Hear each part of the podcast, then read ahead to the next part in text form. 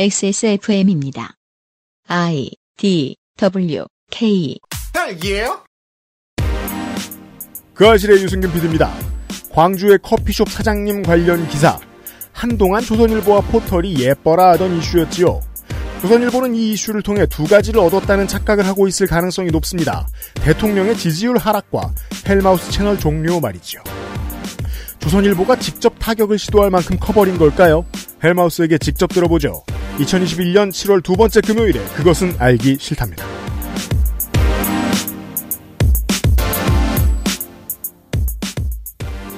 지구상의 청취자 여러분 안녕하십니까? 어, 헬마우스가 없어진 조선일보에게 기분 좋은 세상에서 인사드립니다. 유승균 PD하고 윤세민 에디터예요. 네, 헬마우스는 유튜브에서만 없어졌을 뿐, 네, 네, 현실에선 있죠. 여기 있어요. 근데 그게 조선일보 때문이라고요? 조선일보가 그렇게 생각하고 있습니다. 조선일보가 공격을 해서 헬마우스가 채널을 닫았다? 어떻게 된 일인지 알아보도록 하겠습니다. 잠시 후에 헬마우스님 만나죠. 그것은 알기 싫다는 작업 기억력에 도움을 줄 수도 있는 QBN 기억력 N. 대한민국 1호 반값 생리대 29days. 오늘을 행복하게 만드는 수제 간식 언제 나오란다. 아름다운 재단 18 어른 캠페인에서 도와주고 있습니다. 가장 본연의 것에 집중했습니다. 기본에서 답을 찾다. 새로운 건강기능식품. 건강 스타일엔 튜비엔. 본 광고는 건강기능식품 광고입니다. 아직도 생리대 유목민? 어떤 생리대를 써야 할지 불안하신가요? 100% 유기농, 발암물질 유해 성분 불검출. 어떠한 피부에도 자극 없이 안전하게. 무화학 수압 가공. 100% 국내 생산. 믿을 수 있는 생리대. 소중한 사람들, 소중한 당신에겐 29Days 유기농 real cotton ultra slim. 퇴소하는 게 엄청 큰일일 거라고 생각했거든요. 근데 너무 아무렇지 않게 집이 바뀌어 있더라고요. 제가 무슨 생각이 들었냐면, 어, 그러면 나는 이제 내 스스로 나를 찾아야 되는구나. 내가 할 수 있는 일 찾아야 되는구나. 만 18세가 되면 보육원을 나와 자립 정착금 500만 원으로 자립해야 합니다. 이렇게 보호가 종료되는 아이들은 한 해 약 2,500명. 이들은 어떻게 살아가고 있을까요? 18 어른의 건강한 자립을 위해 함께 해주세요. 아름다운 재단 18 어른 캠페인. 18 어른 캠페인 새 프로젝트. 네, 아름다운 재단 18어른 새 프로젝트 안현주 프로젝트가 진행 중입니다. 이게 무슨 프로젝트냐? 안현주 캠페인 페이지가 있어요. 네. 지금 아름다운 재단 들어가서 확인하실 수 있습니다. 잘 만들었다고 제가 여러 번 말씀드렸죠. 아, 그 회사 참 그런 거 잘해요? 네, 이 캠페인 페이지도 참 잘 만들었습니다. 게다가 잘 만든 걸 과시하려고 유저가 불편하게 하지도 않아요. 네. 네. 보호 종료 4년차 안현주 작가의 첫 번째 창작 동화 나의 어린 고래에게 그러니까 이제 이번 프로젝트는 이제 보호 종료 4년 차인 안현주 작가가 네. 어, 직접 쓴 창작 동화 를 음, 이제 선뵈는 프로젝트입니다. 그렇습니다. 이 동화가 지금 해피빈 funding이 진행 중입니다. 음, 동화책과 엽서와 key ring 세트로 구성이 되어 있고요. exclusive 덕후 세트. 그리고 해피빈 funding은 이제 어디서 하는지 알고들 계시죠? 네. 네, 저희가 이제 알고리즘으로 욕을 많이 했던 네이버에서 진행이 되고 있습니다. 네. 프로젝트에는 특히 대한민국을 대표하는 모 걸그룹의 모 가수가 오디오북으로 낭독을 해서 재능 기부를 해줬습니다. 네. 잘하시는 그 목소리가 읽어드립니다. 그렇습니다. 오디오 클립을 통해서 서비스되고 있으니 가서 들어보실 수 있고요. 네. 네, 아름다운 지다의 김태영 간사님 왈 그것은 알기 싫다를 통해서 기부해주시는 기부자님이 굉장히 많습니다. 진짜요? 청취자도 굉장히 많지 않은데 어떻게 된 거야? 잘 홍보해주신 덕분이라고 생각해요. 네. 라는 말을 유현상 PD님이 들으시면 유현상 PD님이 어깨가 펴지죠? 그렇죠. 신나죠? 네, 그래서 이런 전원을 전달했습니다. 네. Thank you! 그렇습니다. 청취자 여러분, thank you!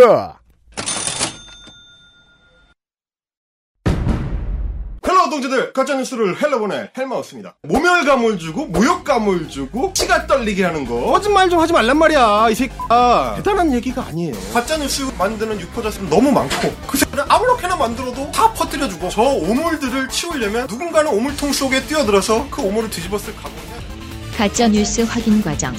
헬마우스 코너. Podcast edition.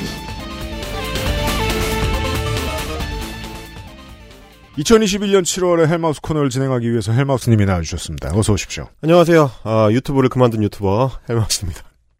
어, 헬마우스 AD의 첫 헬마우스 코너입니다. 오늘은 이제 헬마우스 코너가 어떻게 끝나게 되었는가. 네. 이건 조선일보 입장에서는 그렇게 그렇습니다. 그런 그렇습니다. 내용이고 조선일보 피셜, 조선일보 네. 피셜 헬마우스는 왜 마무리되었는가? 사실 일을 그만둘 때는 어떤 음. 프로젝트를 그만둘 때는 되게 다양하고 음, 복잡한 감정선들이 얽혀 있어요. 그렇습니다. 그걸 다 말할 수가 없으니까 음, 세상에는 이상한 소문이 나게 돼 있는 거예요. 그렇죠. 네. 그래서 소문내기 좋아하는 사람들이 그걸로 먹고 사는 거고 헛소문을 퍼뜨려서 음, 아 그래서 저는 얘기를 들어서 개인적인 고민에 대해서 알고 있었는데 음. 아 이미 알았기 때문에 더더욱이 알고 있습니다. 더더욱이 정확히 알고 있습니다. 아, 아니, 왜- 오늘 이야기 드릴 건 헬마우스 채널이 종료된 것과는 아무 상관이 없어요. 아, 아무 상관이 없습니다. 네. 그 말씀을 미리 좀 드리고 싶은 게 에, 사람들이 소문 좋아한다고 하셨는데 음. 신문은 소문을 가지고 쓰면 안 되죠. 신문은 신문은 팩트로 써야지. 그거 뭐 무슨 저 1800년대입니까? 지금 미, 미국 미국 대륙에서 신문이 처음 탄생해가지고 어, 이 동네 저 동네 소문을 종합하는 그 역할을 하던 시절에 무슨 뉴스페이퍼도 아니고 이게 아니잖아요. 예, 일단 그렇고 그 시절에는 소문이나 그냥 기자가 지어서 쓰다가 네. 그게 위대한 문학 작품으로 남은 경우도 있고 그러죠. 그러니까요. 그, 그렇게 해서 뭐 나다니엘 호선도 나오고 그런 거 아니겠습니까? 그렇죠. 네. 돈까밀로와 빼뽀네도 나오고 그러니까요. 아, 뭐야 조선일보. 하여튼 네. 그 사실은 저희가 뭐 여러 가지 복합적인 이유들의 결론이 이제 음. 어, 유튜브 채널의 운영을 중단하는 거긴 했지만 네. 그 유피디님 왜 저런 말씀을 하시냐면 사실 음. 제가 중간 중간에 너무 이렇게 뭐랄까 앓는 소리를 음. 그 아실에 녹음하러 올 때마다 한 번씩 했기 때문에 네. 아주 잘 알고 계시는 데다가 그리고 관련해서 저는 알아본 적이 있기 때문에 이 일을 오래 하면서 뭐 이 일 그만두고 싶었던 때 없었겠습니까 제가? 그럼요. 예. 그래서 그- 뭐 예. 그래서 실제로 조언을 주셨고, 음. 아, 제가 뭐, 아마 이, 거는 어디 대외적으로 처음 얘기하는 것 같은데, 네. 제가 이제 동료들하고 헬마우스 채널 운영을, 어, 이제 슬슬 정리를 해야 될 것 같다라는 논의를 해나가는 와중, 혹은 그 운을 떼는 과정에서, 음. 유피디님의 조언이 꽤 중요한 역할을 실제로 했었기 때문에, 전 그래서 좀 몰랐어요. 네. 네, 음. 그래서, 음. 어, 유피디님을 위해서라도 조선, 일보가왜 헛소리를 했는지를 한번 좀 정리를 해드려야 될 것 같다 라는 생각을 했고, 그 지금까지 말씀하신 걸로 짐작컨대 네. 조선일보가 헬마우스의 유튜브 종료를 반겼다. 네. 반겼어요. 왜냐면 처음에 출범할 때도 언급을 했었거든요. 네. 헬마우스 채널 시작하고 얼마 안 돼, 한 두세 달 됐을 땐가? 그때도 지면에서 소개를 했었고, 네. 음. 어, 그때도 호도를 했습니다. 음. 그때도, 그때도 본질과 상관없는 얘기로, 그 되게 웃겨요. 에, 좌우파 유튜버들의 활동 양태에 대해서 뭐 소개하고 뭐 비판하고 뭐 이런 어, 내용이었는데 음. 그러면서 이제 그, 그 당시에 이제 진보 진영에서 어, 자신들 성향의 진보 성향의 유튜브 채널에 대한 육성책이 필요하다. 음. 그래서 구독 운동을 한다. 뭐 이런 걸 소개하면서 되게 웃겼던 게 네. 저희도 초창기잖아요. 음. 그럼 우리도 구독 운동 그 멤버에 좀 껴주면 좋잖아. 기왕이면 보고 우리 것도 사람들이 좀 구독하게. 되니까. 음. 근데 우리는 구독 그 운동의 대상이 되는 채널 목록에는 안 넣어주고 음. 나중에 따로 빼가지고 극단적으로 주장하는 유튜브 채널의 대표로 소개를 해놨어요. 네. 아니 우리도 세게 붙었었거든요. 그 소위 진보 진영에서 저희 구독 운동. 알뜰하게 신경 썼네요. 와 그런 것까지 그 하여튼 편가르기를 해가지고 조지려고 에, 뭐 그런 걸로 이제 저희가 처음에 조선일보에 데뷔를 했었고. 어 그럼 그 세게 주장하는 채널들의 목록이 몇 개 있겠네요. 아니요 저희만 나왔어요. 아 진짜요? 올리원. 음. 얘가 대표적이다. 어 그러면서 조졌고. 아무래도 그, 저, 저, 방역 홈페이지, 방역 회사 홈페이지 들어가 가지고, 네. 그, household bugs, 그, 저, 집에 있는 해충 목록 보면, 네네네. 그, 제일 나쁜 놈 하나 따로 나온 거 있어요. 그, 그런 아, 것처럼. 막 바퀴벌레, 어. 흰개미한테 어. 마지막에 에일리언. 그렇죠 그렇죠. 프레데터. 아이고 서글, 서글프네요. 예, 좋아해야 되는 거죠. 하여튼 그래 그랬었거든요. 그러니까 말하자면 저희는 네. 제대로 대접을 못 받았다고 생각을 하는데 그렇죠. 조선일보에 대해서 음. 끝날 때까지 제대로 대접을 안 해줘서 네. 야 이건 진짜 의도다 의도 이렇게 생각을 하게 됐는데 네. 뭐 말씀을 드리자면 음. 에, 조선일보의 그 6월 16일자 음. 지면 음. 어, 이면에 나갔습니다. 이면에. 야, 무려 이면에 헬마우스 떴습니다. 이거는 부모님이 나하고 정치적인 그 관계가 얼마나 멀든 간에 스크립해서 보내주면 좋아합니다. 정말 깜짝 놀란 게 정말 깜짝 놀란 게 제가 나름대로 유튜브 활동을 1년 9개월을 했는데 네. 그리고 뭐 진보 진영 유튜브 중에서는 뭐 13만 정도 이제 구독자면은 꽤 상위권의 채널이거든요. 음. 어, 그동안에 연락 안 하던 사람들, 그렇죠. 몰랐던 사람들도 몰랐다. 조선일보 보고 전화를 하는 거예요. 그죠? 우리 정말 깜짝 놀랐어요. 내 지인들의 정체를 알게 되죠. 다 조선일보 보고 연락합니다. 그러게요. 아니 그 저기 방송 뉴스 방송 작가 몇 년을 하셨는데 어, 그러니까. 야, 너 조선일보 나왔더라? 연락을 하는데, 야, 이게 무슨 일이야, 이게. 야, 그 제일 구슬픈 건, 야, 너 JTBC에도 있었다며? 이런. 그럼 한 10년간 연락 안 됐다는 거 아니에요? 그러니까요. 이게 조선일보구나, 이게. 제가 정말 어디 미디어 비평하러 나가가지고, 어, 조선일보 까는 얘기, 조선일보 영향력이 떨어지고 있다, 신문 구독률 자체가, 어, 대한민국에서 점점 빠지고 있다, 이런 얘기를 맨날 하면서, 예, 영향력이 축소되고 있다는 얘기를 지속적으로 해왔는데, 우리가 우물한 개구리였다. 어, 정말 우물한 개구리. 이야, 이거 뭐, new media고, 나발이고, 뭐, 아무것도 아니구나. 조선 조선 이구나. 조선이구나. 조선일보 すみません. 야, 진짜 깜짝 놀랐습니다. 이게 그러니까 저는 그동안에 1년 9개월 아, 동안 네. 제가 해왔던 활동의 어떤 방향성이라는 거는 new media 시대의 어, 진보 진영 음. 혹은 그 반음모론 진영 입장에서 이 new media 장악에 실패하면 음. 장기적인 리스크가 될 수 있다라는 게 에, 활동에 깔려 있는 배경이었는데 그렇죠. 이번에 보니까 이 제가 조선일보 지면에 진출하게 된 것도 지상파 라디오 방송에 출연했기 때문인데 네. 거기에 old 매체 두 개가 이제 만난 거죠. 라디오와 신문이라는 old 매체 두 개가 만나서 폭발력이 발생해 가지고 유튜브를 하는지도 몰랐던 지인들이 연락을 해오는 아 이게 이제 그그 MBC였죠. MBC였죠. 네, MBC가 콜라면 이제 조선일보가 멘토스군요. 아, 이 멘토스 요새 누가 사 먹냐고.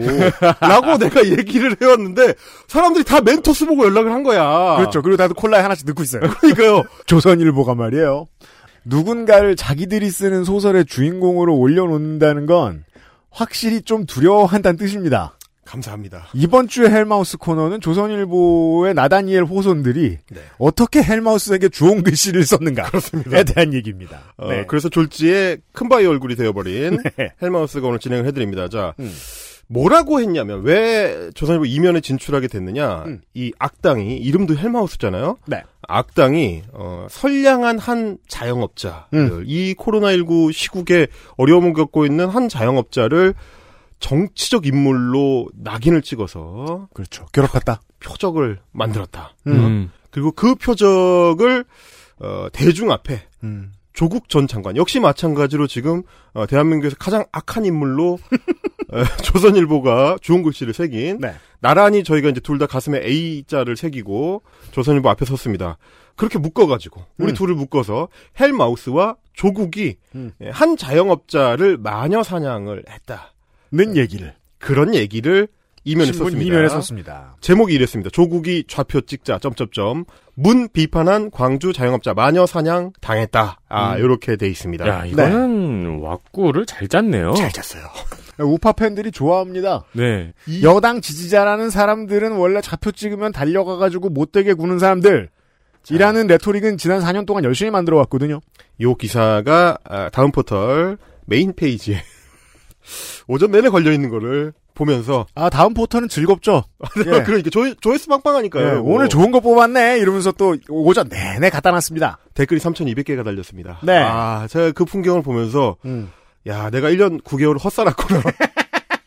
진작 좌표다 찍고 다닐 걸. 이거나 이거나 할 걸.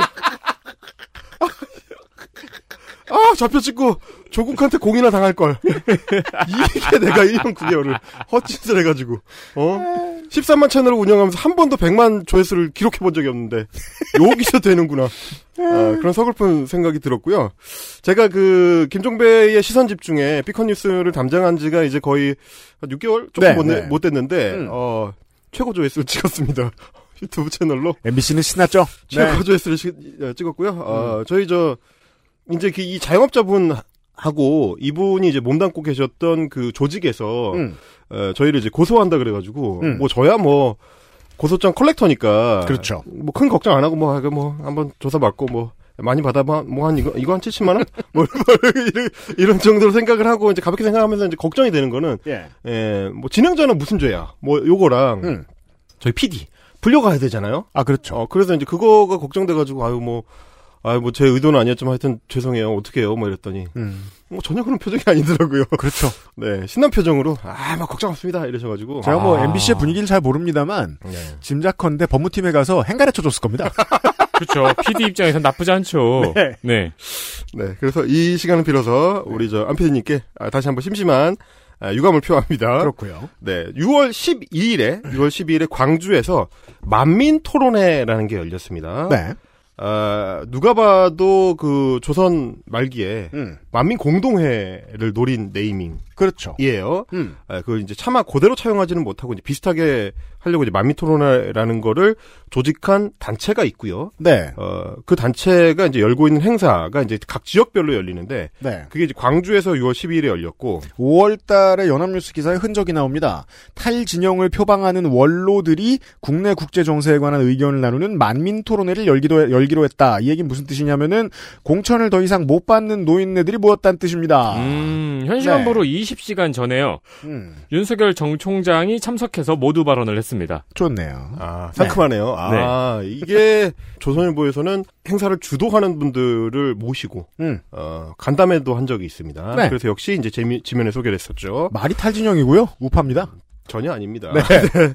여기 이제 주도하시는 분이 아마 이제 윤석열 총장을 그 만미 토론회에 초빙한 사람이 이제 주대환 음. 아, 전 바른미래당 네. 혁신위원장. 그렇죠. 하지만 조선일보에 소개될 때는 뭐라고 소개가 되느냐? 음. 민주노동당 출신. 그렇죠.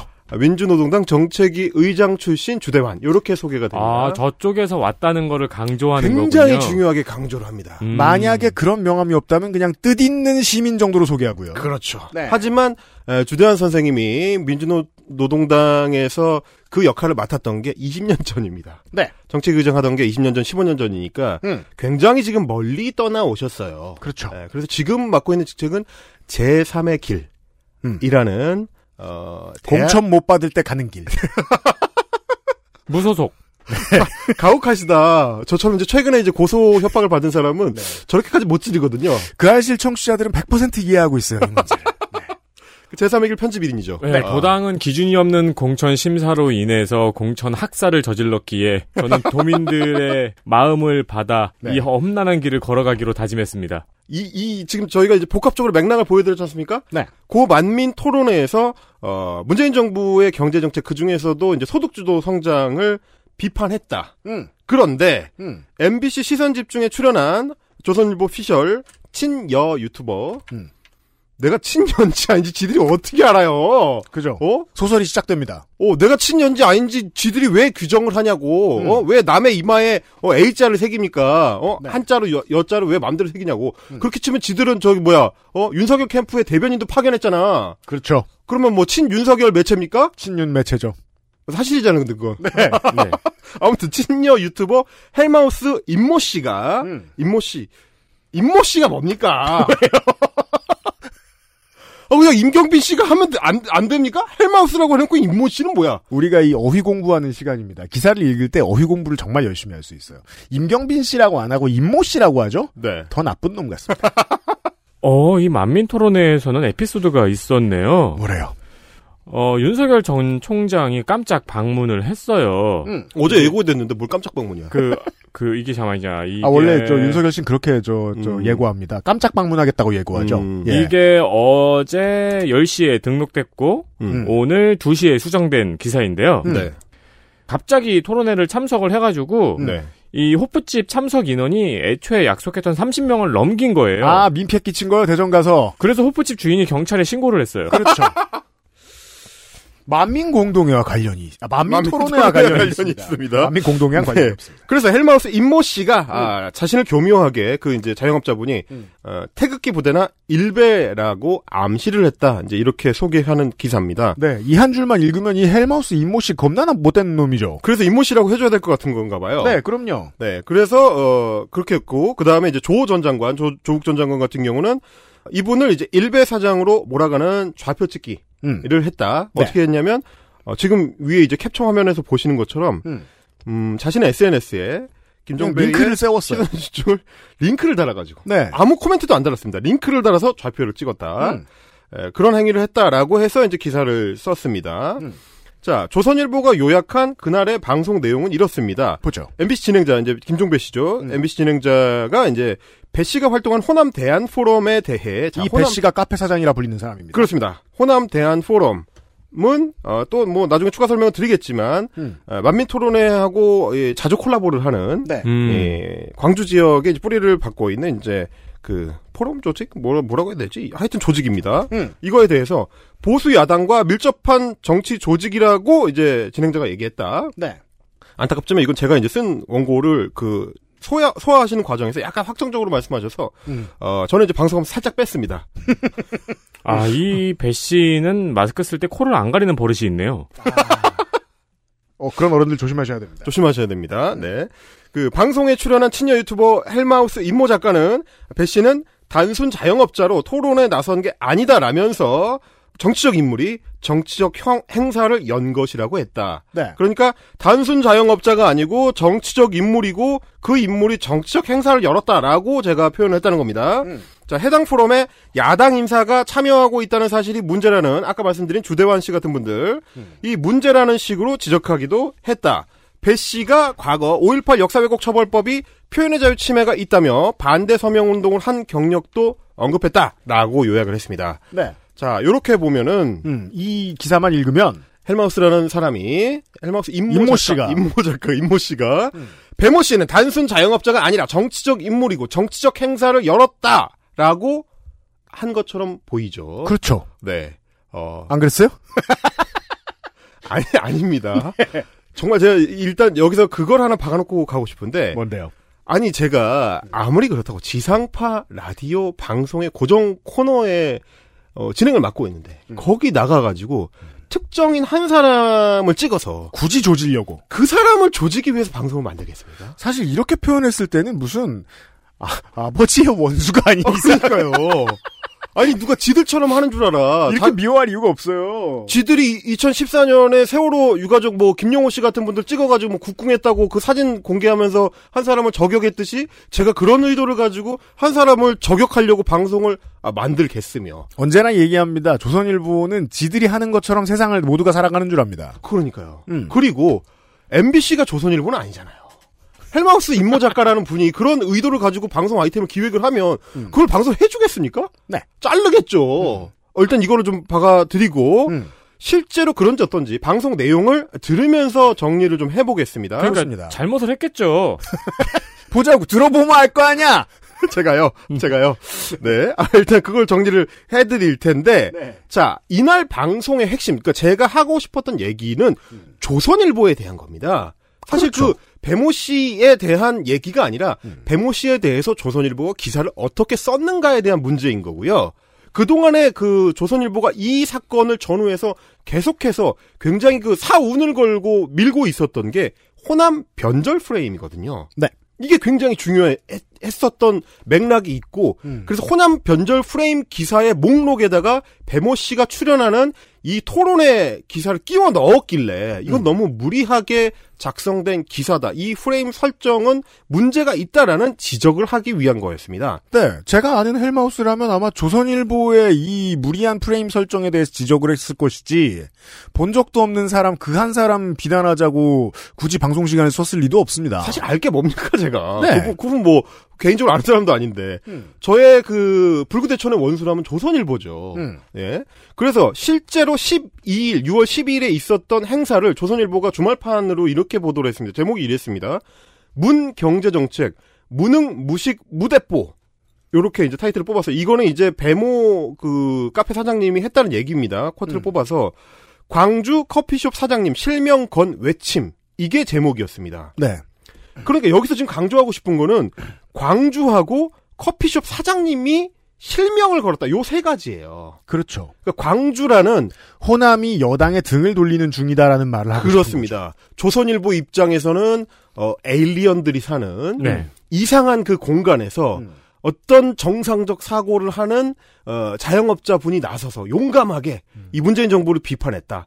이게 호남이 바뀌고 있다는 신호탄이다라는 어떤 설정을 네. 만들어 놓은 건데 사실은 이게 이제 어, 제일 야당하고 발맞춘 그 스텝의 한 그 맥락이 있습니다. 음. 김종인 체제 이후로 이준석 체제까지 지금 이제 국민의힘에서 이제 계속적으로 친호남적인 어떤 메시지를 발신을 하고 있는데 그게 실제로 어느 정도 중도층에 소구하는 점이 있기 때문인 거고 네. 어 그게 실제로 또 당 지지율에도 반영이 되고 있고 근데 거기에 발맞춰서 조선일보는 최근에는 이제 호남과 서민과 민심 이반이라는 이 프레임의 기사를 일종의 프로젝트로 계속해서 띄우고 있습니다. 그리고 그 제목을 보면 사람들은 거기 들러붙어가지고 저 댓글을 달고 싸우고 싶기 때문에 이런 제목을 쭉 걸면 어 다른 우라카이 기자들도 다른 언론사의 우라카이 기자들도 쭉 베꼈습니다. 그렇습니다. 그래서 바로 그날 이 기사는 어 월요일 그러면 다음 네이버에 그 감정 있는 AI 있잖아요. 감정 있는 AI가 아싸 이런 기사 나왔다 이러면 좋아하면서 위에 걸어줍니다. 아니 어떻게 귀신같이 찾아냈는지 몰라요. 그런 거를. ghost in machine. 네.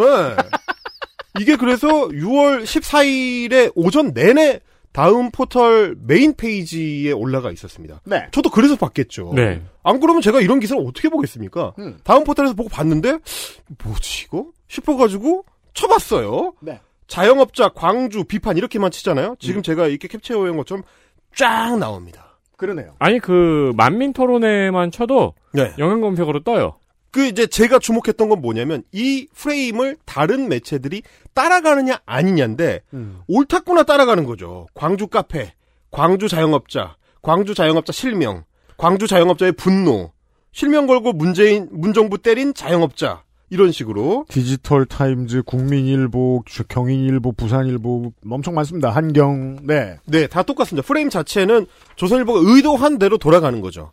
그러니까 네. 다른 매체든 혹은 독자들이든 결국에는 눈길을 끈 게 호남과 자영업자라는 키워드였던 거고. 네. 근 20년째 이슈몰이에 있어서는 모두가 조선일보의 꼬봉이에요. 이거 어쩔 수 없어요. 그러니까요. 음. 그러니까 결국에는 말하자면 에, 대선 전략으로 가장 중요하게 조선일보가 보고 있는 거 그리고 국민의힘이 거기에 발맞추고 있는 게 호남과 서민의 어 뭘, 뭐랄까, 반전인 음. 건데, 돌아섰다라는 이 프레임인 건데, 여기에 지금 다른 매체들도 이제 주목하고 있는 거고, 음. 어, 실제 기사에서도 그 부분만을 이제 부각시켜서 작성을 해놨습니다. 네. 요렇게 썼는데요. 광주 우남동에서 커피 자영업을 하는 배운천 씨는 12일 광주 4.19 혁명 기념관 통일관에서 열린 문재인 정권의 경제정책과 호남의 현실 주제로 열린 아, 마민 토론회에서 실명을 걸고 문재인 정부의 소주성 정책, 소득 주도 성장 정책을 비판했다. 이게 이 스트레이트 기사에서 조선일보의 자기 목소리로는 유일한 대목입니다. 음. 나머지는 다 배모 씨의 연설문을 그대로 이제 요약해서 옮기고 그렇군요. 끝에다가 전문을 붙여놓은 형식입니다. 굉장히 어떻게 보면 건조한 스트레이트 기사인데 네. 실제로는 뭘 의도하는지가 오히려 거길 통해서 보이는 거죠. 그러니까 저는 여기서 뭘 주목했냐면 음. 사실 이런 식의 기사를 저렇게 쓰려면 이 토론의 성격이 뭔지 이게 이 토론회가 뭐 하는 건지 도대체 네. 여기에 모인 사람들은 누군지 음. 그 사람들은 어떤 사람들인지가 해설이 돼야 된다는 게 저의 당연한 의문이거든요. 네. 아니 그냥 요 정도로만 얘기하고 끝낼 거면 이 기사만 봐가지고는 이게 뭐 하는 행사인지를 알 수가 없어요. 이 기사만 봐가지고는 광주에서 카페 한다는 사람이 이런 말을 했다가 끝인 거예요. 그냥 아주 중립적이고 정치에는 아무 관심도 없었던 평범한 사람들이 모여가지고 한 것 같다. 근데 저희는 이미 설명드렸잖아요. 음. 이 만민토론회와 호남 대한포럼이라는 게 극우발이라는 걸. 그렇습니다. 네. 그러니까 이제 저는 여기서 의도를 읽게 되는 거죠. 아니 토론회나 뭐 세미나나 이런 거를 소개하는 기사들이 숱하게 많지만 이게 뭐 하는 건지를 이렇게 설명을 안 하는 기사라는 게 이상한 일이거든요, 이게. 음. 음, 그거를 의도적으로 빼면은 네. 정치적 색깔이 없는 자영업자마저도 분노했다는 거를 자동적으로 강조가 되니까요. 바로 그렇습니다. 제가 주목한 게 바로 그 지점이었습니다. 심지어 광주. 네. 이걸 왜 뺐냐 이거죠. 늘 하던 짓인데 예를 들어 이 추미애 장관 아들에 대해서 의혹을 제기했던 그 전 장교 국민의힘의 공천 집어넣었던 적 있던 그 사람 혹은 그 문재인 대통령을 향해서 신발 집어던진 청년 네. 그 사람도 자유한국당과 관련이 있었죠. 그렇습니다. 이런 거하고 똑같은 프레임이에요. 그러니까 언제나 그냥 화가 난 청년, 화가 난 시민인 것처럼 말하죠. 기사를 이렇게 쓰는 거죠.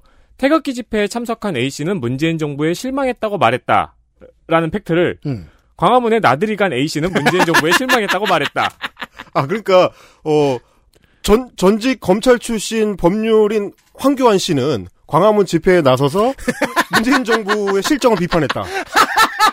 황교안 씨 뭐 62세 뭐 이렇게 강북에서 교회를 하는 뭐 정모 뭐 목사님은 문재인 정권을 심판해야 된다고 주장했다.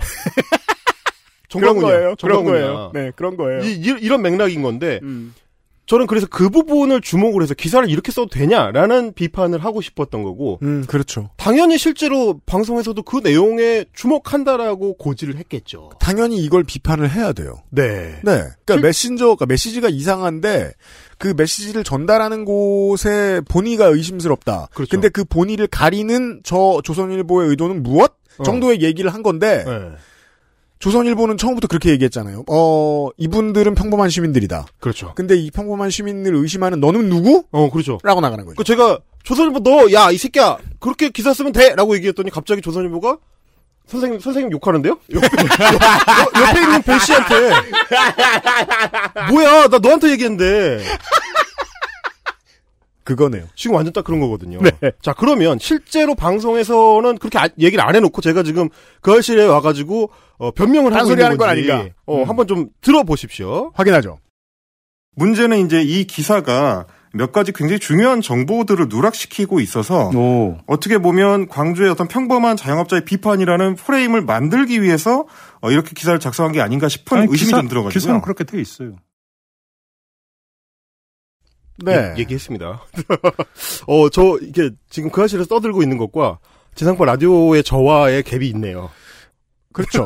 일단은 한 톤 낮아요. 근데 그건 뭐 김민아도 그렇고 정은정도 그렇고 방송감도 한 톤 낮아져. 우리랑 다르게. 그건 어쩔 수 없고. 아침에 다만 들을 때마다 깜짝깜짝 놀라죠.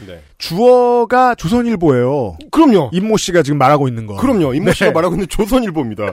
그러니까, 기사를 그런 야마, 자기들이 원하는 호남 자영업자들이 돌아섰다라는 어, 야마를 뽑아내기 위해서 일부러 누락시킨 정보들이 뭔지. 왜냐하면 다른 기존 토론회 보도 기사에서는 들어가 있었던 정보들이 그렇죠. 유독 이 기사에서만 빠져 있으니까 그걸 왜 누락시켰는지 음. 어, 실제로 독자들한테 전달됐어야 하는 정보가 뭔지도 그 뒤에 이어서 제가 정리를 했습니다. 보죠. 역시 들어보시죠. 기사에서 이제 만민 토론회라고만 소개된 이 행사 이게 이제 어떤 단체 어떤 사람들의 주관으로 열린 행사인지가 제대로 소개가 안 돼 있습니다. 오, 그래서 제가 이제 그 기사에 소개된 행사 사진을 봤는데 음. 거기도 보면은 주최가 만민 토론회 운영위원회라고만 돼 있고 음. 실제 주관사 그러니까 주관한 단체가 어딘지는 사진에서 잘려 있습니다. 어, 오죽했으면 제가 이제 따로 행사 포스터를 찾아봤는데 오. 거기에 이제 어, 호남 대한 포럼이라는 단체에서 행사를 주관한다고 이제 적혀 있더라고요. 자, 이게 지금 누락시킨 정보인데, 음. 제가 그 보도 사진을 좀 캡처를 해가지고 가져와 봤어요. 지금 네. 보시면 이제 빨간색으로 표시된, 어, 이 부분인데, 주간, 아, 이게 조선일보가 편집한 사진이에요? 요게 조선일보의 그 기사에 올라가 있는 그 사진입니다. 보도 근데 딱 주관이라는 글자까지만 나와 있고 주관이 어딘지부터 잘랐네요, 사진을. 딱 잘려 있어요. 아, 그니까, 이게 되게 보도 사진으로는 이상한 사진이에요. 보시면, 앞에서 지금 발언하고 있는 사람을 숄더샷으로 잘랐습니다. 네. 그래서 발언하고 싶은 사람이, 아, 발언하고 있는 사람이 하단에 되게 조그맣게 마치 사람을 찍은 게 아니에요. 사람 찍은 게 아니야. 그 뒤에, 뒤에 그 배경 속에 나오는 사람처럼 보여요. 네. 이게 지금 토론에 참석한 사람이 아니고, 뒤에 그 4.19 혁명 기념탑하고 같이 찍힌 사람처럼 보여요, 이게. 사람이 없는 것 같아. 되게 조그맣게 나와 있고. 와, 이 편집은 사실상 아무것도 안 찍은 사진이에요. 되게, 생- 여기 뭐만 있는 거냐면, 문재인 정권의 경제만 있어요. 그 뒤에 잘려 있잖아. 문재인 정권의 경제 정, 치읓까지만 나와 있고, 네. 무슨 토론인지도 그 플랜카드가 전체적으로 안 나오게 돼 있어서 맞아요. 만민 토론회 이런 식으로만 돼 있고 주최 만민 토론회 운영위원회까지만 정보값이 들어가 있는 사진입니다. 사람은 5분의 1 나와 있고 포스터는 2분의 1 나와 있고 되게 아무것도 이상해. 안 나온 사진이에요. 되게. 그러니까 조선일보 입장에서 아 우리가 뭐 그냥 crop을 하다 보니까 주관이 잘렸어요라고 우기고 싶겠죠. 요즘 crop 관련해서 변명을 참 많이 합니다. 조선일보가. 어처구니 없는 거예요. XSFM입니다. 딸기예요? 파파야, 파인애플, 망고, 건포도. 그리고 우란다. 열대과일 가득한 수제강정 언제나 오란다 정려원의 스타일 팁. 음? 패션 말고요. 이건 건강 스타일. 가장 보는 애 것에 집중했습니다. 기본에서 답을 찾다. 새로운 건강기능식품. 건강 스타일엔 튜비엔. 본 광고는 건강기능식품 광고입니다. 18 어른의 건강한 자립을 위해 함께 해주세요. 아름다운 재단 18 어른 캠페인.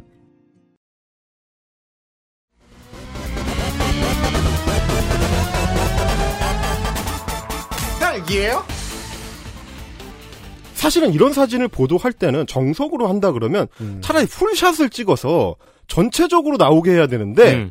그래서 도대체 왜 풀샷 사진을 안, 안 했냐 플랜카드는 다 나오게 찍어야지라고 생각을 했는데 음. 이게 보니까 심지어 원래는 풀샷으로 찍힌 사진인데 자른 거더라고요. 지들이, 그러니까요. 지들이 네. 하면서 네. 지들이 이렇게 찍은 게 아니야. 가짜- 처음부터 이렇게 찍는 게 더 힘들어요. 그렇죠. 예. 그래서 제가 찾아봤어요. 음. 도대체 이 행사 실, 실제 풀샷이 어떤가. 음. 근데 이제 행사에 참석하셨던 그 배모 카페 사장님이 자신의 페이스북에 올린 사진 제가 이제 와, full shot 찾았어. full shot 이겁니다.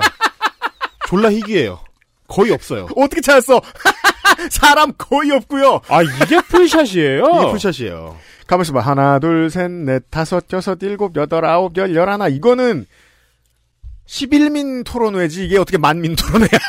아, 그리고 제가 봤을 때는 요 앞에 앉아 계신 분들은 이제 주최 측 인사거든요. 네. 어, 뒤에 한 네 분 정도만 아마도 이 토론회에 참석하신 좀 연령대가 있으신 분들인 것 같습니다. 사람 겁나 적어요. 이거를 보여주기 싫었던 거죠. 이건 조선일보 같은 메이저급에서 다루는 게 옳은 행사가 아니에요. 지금 10명도 안 되죠? 설명도 안 돼요. 네. 그러니까 이게 이게 보시면 어 앞에 사진 조선일보가 보도 사진으로 쓴 사진을 보면 밑에서 안각으로 뭔가 이게 되게 큰 행사장에서 네, 네, 그렇죠. 사람이 많은 데서 막 그 웅장한 위용을 자랑하는 어디 뭐 그런 데서 짤 이게 찍은 것 같이 보이지만 음. 실제 사진을 보면 어 어떻게 보면 초라하기 그지없는 그러네요. 이게 잘 안 팔린 행사를 잘 팔린 것처럼 보이기 위해서 팍팍 자르고 나는데 그렇게 한 거네요. 그렇습니다. 네. 이제 그런 식의 의도를 담고 있는 것 아닌가라는 게 저의 뭐 첫 번째 의심이었는데 사실 이제 지상파 방송에 나가서 이거 너무 추측이니까 그렇게까지 방송을 하기는 좀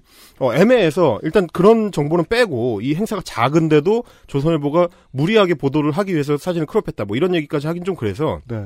그건 뺐습니다. 근데 검색을 해봤을 때도 기존에 어, 처음에 우리가 이야기 나눴던 만민 토론회라는 거를 그 보수적 인사 원로 인사들이 주관을 한다라고 할 때 소개할 때 제외하고는 다른 지역에서 열린 만민 토론회에 대해서 조선일보 보도한 적이 없습니다. 아, 만민 토론회가 여기저기서 열렸어요? 전국 각지에서 열려요. 아, 그 호남에서만 열린 게 호남에서만 열린 게 광주에서만 열린 게 아니고 이게 처음도 아니고 그 앞에도 열렸어요. 아 근데 그걸 광주에 열렸다고 찾아가서 광주 시민들 그래서 들고 일어났다는 거야. 프레임을 가지고 온 거예요. 저 조선일보를 욕하는 게 맞는 시각인 게 이 열댓 명이 모여 가지고 정부 비판한 행사를 되게 중요한 행사인 것처럼 얘기한 자체가 왜곡이에요. 심지어 지면에 나갔으니까 기사가 그 정도로 음. 이게 중요하게 볼만한 행사인가라고 생각하면 조선일보는 호남에 주목했을 뿐인 거죠. 그래서 그렇죠. 그, 그 중에서도 다른 토론자보다도 이 배모 씨 그러니까 자영업자에 또 주목했던 거고 이 두 가지가 들어있는 겁니다. 네. 그런데 주간사를 잘랐는데 주간 단체를 잘랐는데 음. 이 만민 토론을 주관한 주간 단체 full name은 이렇습니다. 상식과 정의를 찾는 호남 대안 포럼. 상식과 정의를 찾는 호남 대안 포럼.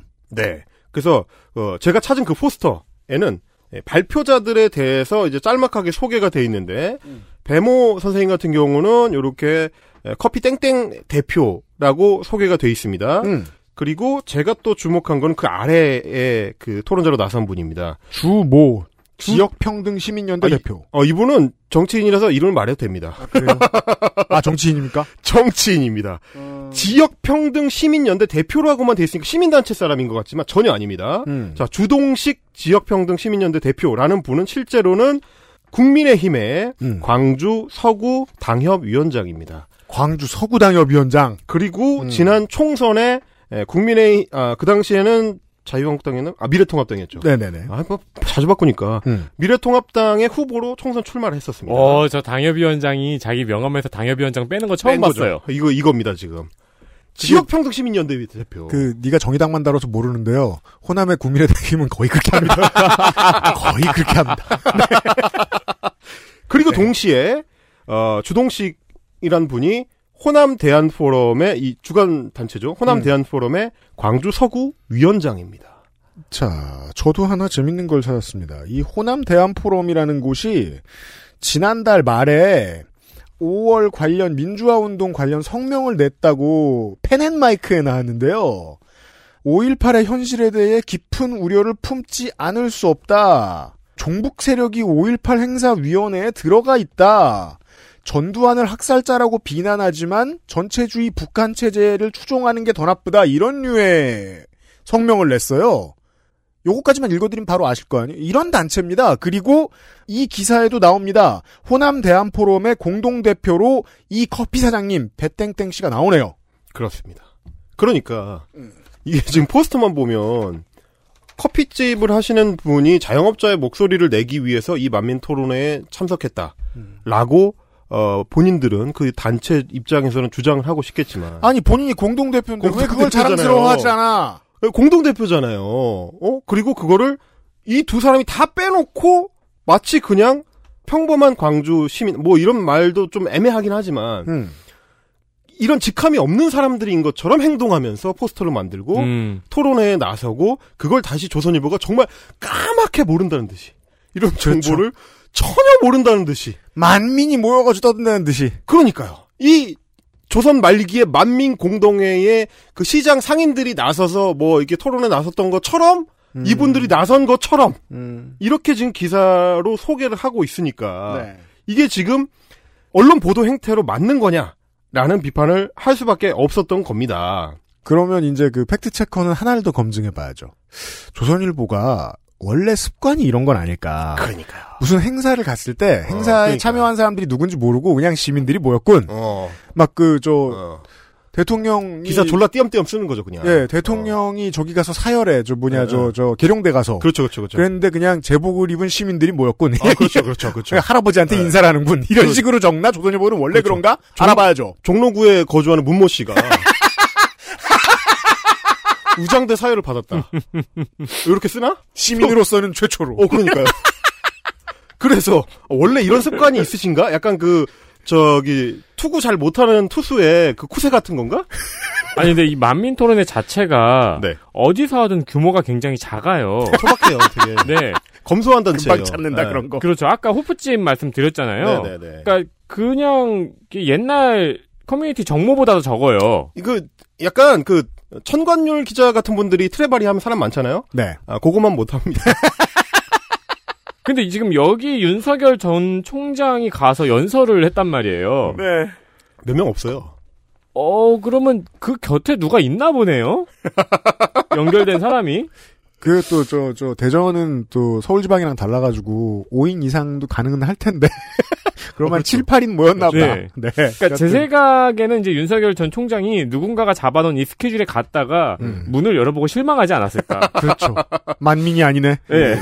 네. 조선일보 홈페이지에 검색 기능 되게 잘 돼 있습니다, 여러분. 어, 자, 좋아요. 아, 유능해요. 이게 정말 어, 한국 언론사 홈페이지 개판이거든요, 어디가. 네. 어, 검색 기능은 특히 개판이죠. 어, 특히 개판이잖아요. 막 그냥 구글 때려박아 놓은 데도 있고 막 엉망진창이잖아요. 네. 그렇죠. 조선일보 겁나 잘 돼 있습니다. 아, 역시. 돈을 좀 썼어요. 어, 역시 훌륭해요. 예, 네. 그런 부분에서 훌륭합니다. 음. 근데 이 기사는 왜 이따위로 쓰는지 모르겠는데, 음. 자, 홈페이지 가서 검색을 해봤습니다. 그런데 다른 토론회들을 소개하는 기사에서는 당연히 어디가 주관인지 꼬박꼬박 제대로 성실하게 밝히고 있습니다. 제가 몇 개 찾아봤는데, 네. 자, 특히 이런 데는 되게 자세하게 썼습니다. 음. 최정우 회장 3년 포스코가 위험하다라는 제목의 토론회. 이거 누가 봐도 이거 노조 냄새 나잖아요. 요럴 때는 겁나 자세하게 노웅래 윤미향 더불어민주당 의원과 강은미 정의당 의원이 주최하고 금속 노조가 주관한 요 제목의 토론회가 열렸다. 이렇게 적어놨죠. 어, 기사 쓰는 법을 안 해요. 야 이거 잘 아는 사람들이에요. 일목요연하가 육하 원칙에 맞춰서 기본이 됐어요. 어, 잘 돼 있잖아요. 네. 뭐 다른 것도 마찬가지입니다. 이날 토론회는 어, 남양주시와 지역구 국회의원인 김용민 의원이 함께 주관했다. 이것도 이제 다른 토론회를 소개하는 기사에서 따온 거고. 음. 네. 자, 중소기업 중앙회 경제정책본부장 출신의 김경 이거 뭐 되게 자세하잖아. 음. 김경만 민주당 의원이 주최하고 코리아 스타트업 포럼 스타트업 얼라이언스가 주관한다라고 다른 또 스타트업 관련 된 토론회를 소개를 하고 있습니다. 할 줄 아는 사람인데 아니 할 줄 아는데 호남 상식과 정의를 찾는 호남 대안 포럼 공동 대표 배땡땡 이렇게 안 쓰고 왜 유독 여기서는 그렇게 안 하냐고요. 짤까지 자르고 자르냐고요. 네. 다 자르고 왜 그 정보를 삭제한 채 어, 대충 만든 기사를 먹으라고 내미느냐. 라는 문제 제기를 하는 겁니다. 그래서 제가 어, 이어서 어, 이렇게 방송에 설명을 했습니다. 다시 헬마우스 임모 씨가 뭐라고 했는지 확인해 봅시다.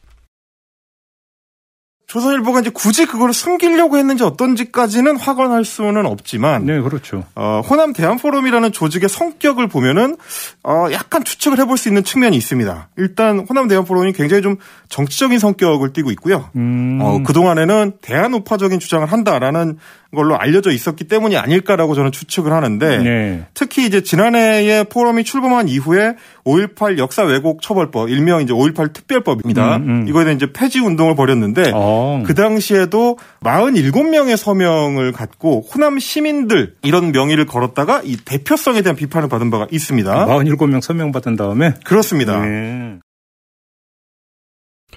어, 47명 서명을 받아서는 제가 우리 동장도 어떻게 움직일 수가 없습니다.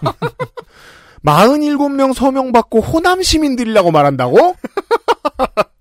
아 근데 제가 이거를 짤막하게 다시 들어봤는데 되게 조심스럽구만. 어? 그니까 임모 씨가 누군지 모르겠는데요. 이 정도면? 아니 그리고 저널리즘적으로 되게 모범적으로 얘기하고 있는데 말이죠. 그리고 제가 지금 조선일보에서 검색 기능을 실험해 보려고 네. 조선일보에서 만민 토론회를 검색을 해봤어요. 네. 근데 이, 이, 이 카페 사장님의 얼굴이 실린 기사가 진짜 한 20개 나와요. 예. 그럼 좌표는 누가 찍은 거예요? 내 말이 그 말이에요.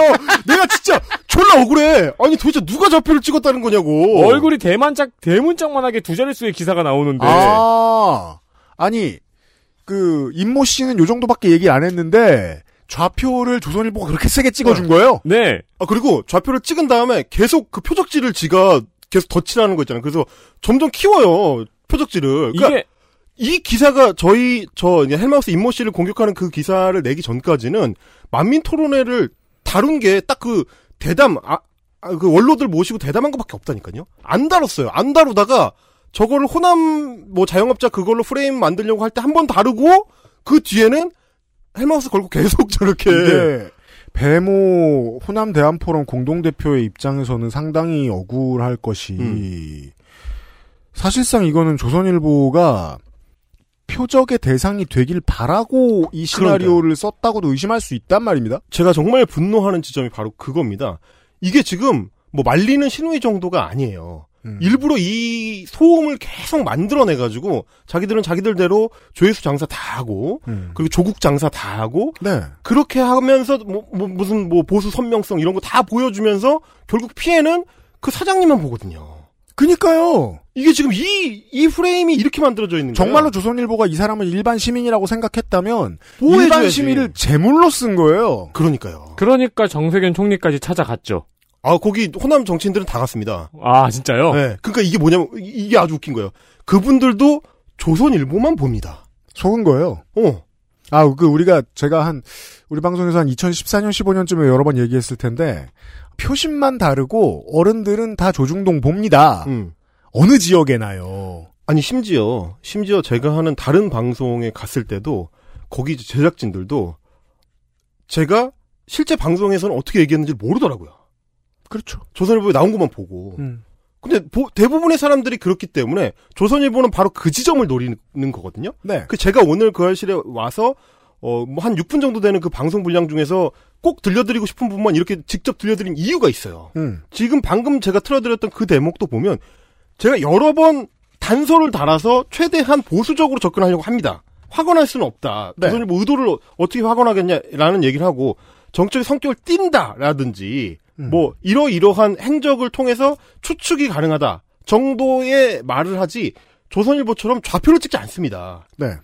그렇게 해야 지상파에서 방송을 한다고 할 수 있는 거고 음. 저희 어떤 저널리스트의 자의식으로도 그 이상을 넘어가는 거는 조선일보식의 보도 행태니까 그렇게 안 하려고 노력을 해서 방송을 만들었다고 자부를 했는데 기사에 나간 걸 보니까 내가 진짜 나쁜 놈이 돼 있는 거예요. 그게 너무 억울하고 너무 황당하고 아니 어떻게 기사를 이런 식으로 써서 이렇게 호도를 할 수가 있나? 심지어 거기에 어, 정세균 전 총리 같은 대형 정치인들도 그대로 낚이고 네. 네. 어, 다른 정치인들도 마찬가지입니다. 그러니까 음. 그 기사만 보면 그렇게 되는 거예요. 그 호남 포럼을 향해서 호남 대한 포럼을 향해서 좀 더 봅시다. 이런 식의 비판을 한 거는 음. 제가 아니고요. 근거가 많이 나와 있어요. 어, 제가 그렇게 단정한 게 아니고 좀 전에 이제 페네마이크에 소개된 기사도 말씀해 주셨지만 음. 호남 언론들 중심으로 이런 저 활동들에 대해서 비판적인 얘기들이 많이 나왔었습니다. 음. 네. 그렇지 않아도 47명의 서, 명을 받아서 호남 시민들도 폐지 운동에 나선다라고 기사 타이틀이 나가는 것 자체가 어불성설이니까. 네. 바쁜 와중에 47이라는 숫자 보면 147만처럼 보일 수도 있어요. 아니 어느 미친놈이 47명 바꾸서 호남 시민들이라고 얘기하겠어라고 생각하니까 상식적인 아니 근데 시민은. 이렇게 답변할 수 있죠. 아닌 건 아니잖아. 음. 어허. 어, 네, 그럼 우리가 광 뭐 딴 데 시민이야? 이러면서 그 만미토론에도 마찬가지입니다. 거기 이제 뭐 제3의 길이라든지 뭐 비슷한 단체들이 다 비슷하게 알트라이트적인 어떤 행보들 네. 그리고 입장들을 계속해서 표방하고 있기 때문에 그래서 자기들이 이름을 달 때도 대안이라고 붙여놓는 게 그 뉘앙스를 풍기는 맥락이 있는 건데 뭐 내가 그걸 규정한 게 아니거든요. 음. 그 부분이 하나 있는 거고 그리고 호남 대한 포럼이 그동안 했었던 주요 행보라는 게 말씀하신 것처럼 5.18 역사 왜곡 처벌법에 대한 어떤 폐지 운동 이것뿐만이 아닙니다. 신안에 지금 그 전남 신안에 풍력 발전 단지 대규모 단지가 조성이 되고 있는데 그거에 대한 반대 운동 음. 그리고 이제 문재인 정부의 탈원전 정책에 대한 비판 이런 것들이 어 그야말로 사실은 이 연결되는 그 맥락들이 아니에요. 국민의힘의 역점 사업이지 이게. 그러니까요. 네. 사실상 반문 활동에 더 가깝거든요. 아니 그 실제로 당협위원장이 들어가 있잖아요. 그러니까요. 그러니까 이 단체는 아니 그리고 너무 웃긴 게 아니 광주 서구 위원장이 뭡니까 대한 포럼인데 광주 서구 위원장은 뭐예요? 무슨 뭐 지부장이라든지 뭐뭐 그게 말하자면 시민 단체를 표방하고 있다면 다른 타이틀도 있을 것 같은데 과- 굳이 또 광주 서구 이게 위원장은 또 뭐야? 그저 선거 시간에 제가 말씀을 못 드린 것 중에 하나인데 어 물론 민주당도 그렇게 눈치를 볼 때가 있습니다. 예를 들면 강남구의 당협 서울시 강남구의 당협 운영할 때. 음. 근데 이제는 당선된 사람도 당선된 경험도 있고 하니까 그렇게까지는 안 합니다만 자기 정당 이름을 가리고 4년 동안 활동을 해야 그 다음번에 선거가 올 때 출마했을 때 나라도 알아주잖아요. 음. 그렇죠, 그렇죠. 그래서 이름을 가리고 다른 이름을 꺼내놔요. 예를 들어 지금 이 상황이라면 야당 이름을 가리고 다른 이름을 써보자. 라고 했는데 호남 대한포럼 예쁜 그림이잖아. 예쁜 이름이잖아요. 그렇게 썼다고 추측하는 게 합리적이지 않나 싶다는 거예요. 그렇게 한 다음에 이제 기사로 나갈 때 또 광주 시민들. 그러니까 굉장히 유능한 단체여야 하네요. 단체가 만들어지고 활동은 열심히 해야 되는데 단체 전체의 정체성은 숨기지만 우리의 존재는 알려야 되는. 아 그렇죠. 맞아요. 그 이 단체가 애초에 그동안 소개되어 왔던 어 매체가 심지어 조선일보도 아니에요. 조선일보에도 소개된 적이 없습니다. 음. 처음 나온 거예요. 아 너무 이렇게 타이니해서요. 그렇죠. 엄밀히 말하면 그건 어쩔 수 없는 건데. 그래서, 아, 그니까, 그리고 이제 활동 성격이라는 게 이런 식이기 때문에. 네. 주로 소개된 매체가 뉴데일리와 페넷마이크입니다. 왜냐면 이런 단체는 너무 많으니까요. 네. 이쪽이든 저쪽이든. 그렇게 치면 이 단체를 우리가 뭐라고 규정해야 되느냐? 라는 물음이 당연히 들 수밖에 없죠. 주로 정치적 발언을 하고, 정치적 활동을 하는 단체인데, 그러면 이 단체를 정치적 성격이 강하다라고 소개를 하지, 뭐라고 소개를 하면, 이게 무슨 학술 단체는 아니잖아요. 어, 이게 뭐, 한국 철학회 같은 그런 학술 단체는 아니지 않습니까? 네. 그리고 뭐 자기들 스스로 나와서 아 우리는 뭐 정치적인 목적을 갖고 있는 어 그런 활동을 하지 않습니다라고 말하면 아 네 그렇군요라고 할 수가 있어요. 그렇게 얘기하면 우리가 아 뭐아 그러시군요. 그럼 저희는 그렇게 소개는 안 할게요. 이렇게 얘기해 줄 수가 있습니까? 아니 그러면 국민의힘의 당협위원장이 나와가지고 아 저희는 뭐 저는 뭐 아주 진보적인 정치적 그 뭐 활동 방향을 갖고 있습니다. 얘기하면 아 국민의힘이 이제부터는 진보가 되는 거구나. 그렇게 얘기할 수가 있습니까? 당연히 아니죠.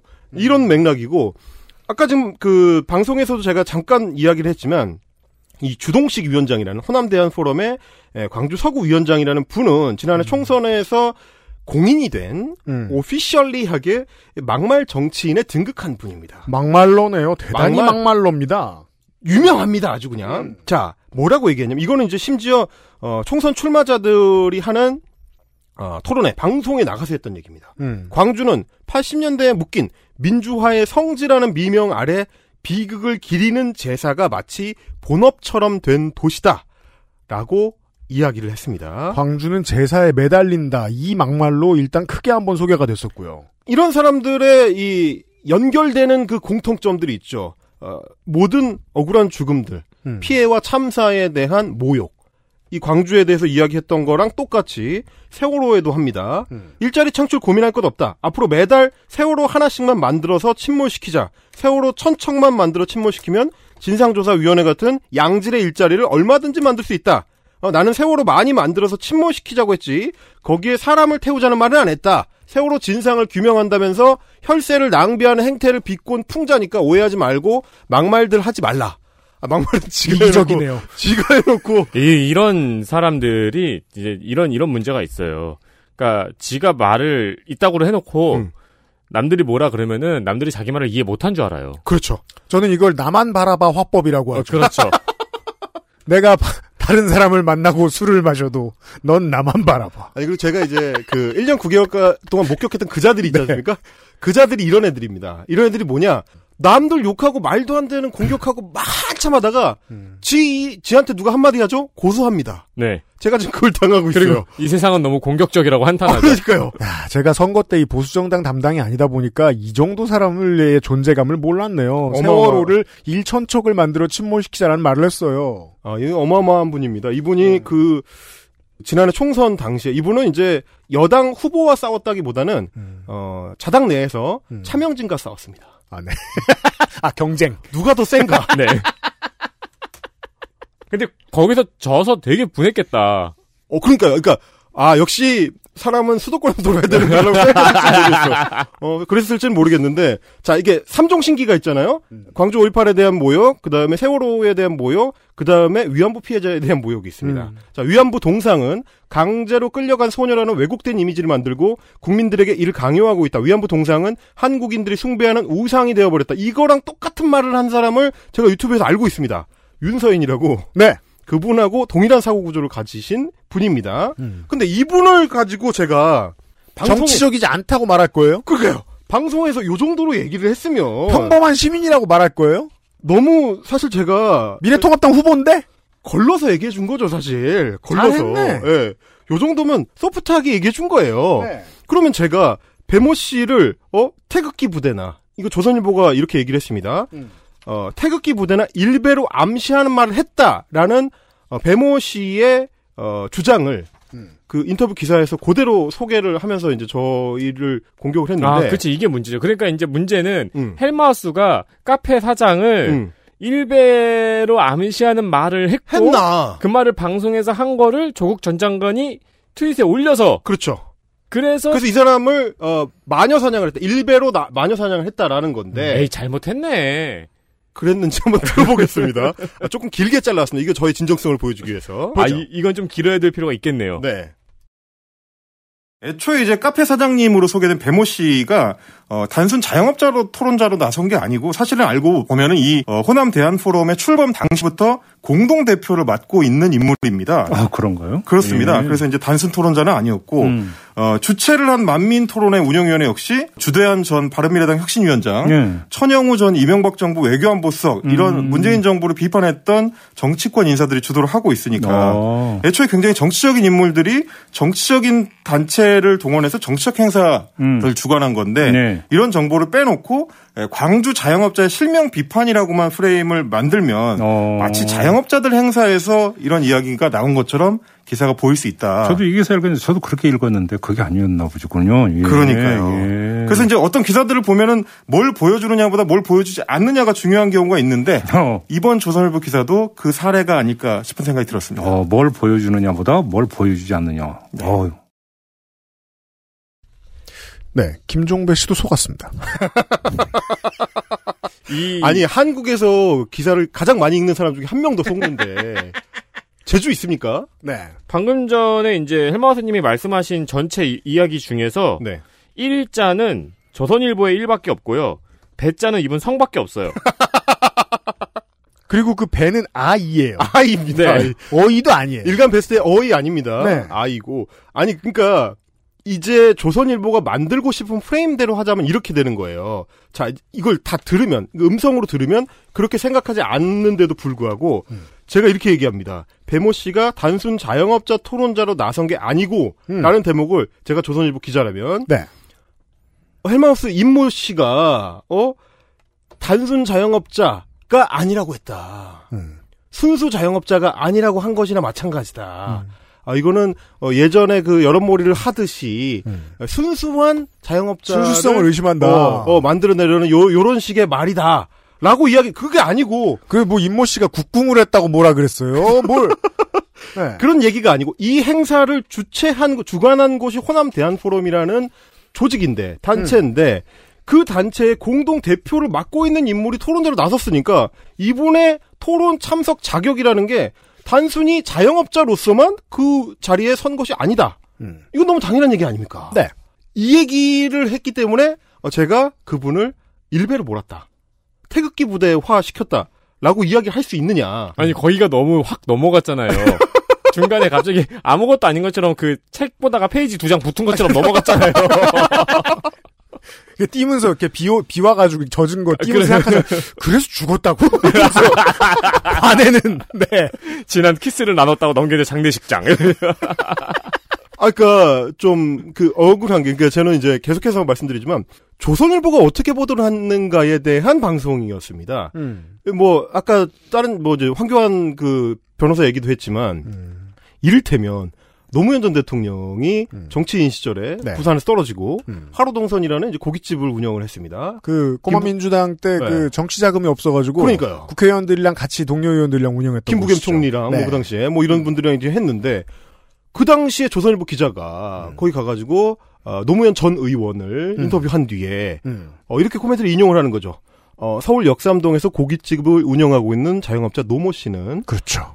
되겠습니까 이렇게 하면 그리고 기사 제목은 자영업자의 분노. 분노.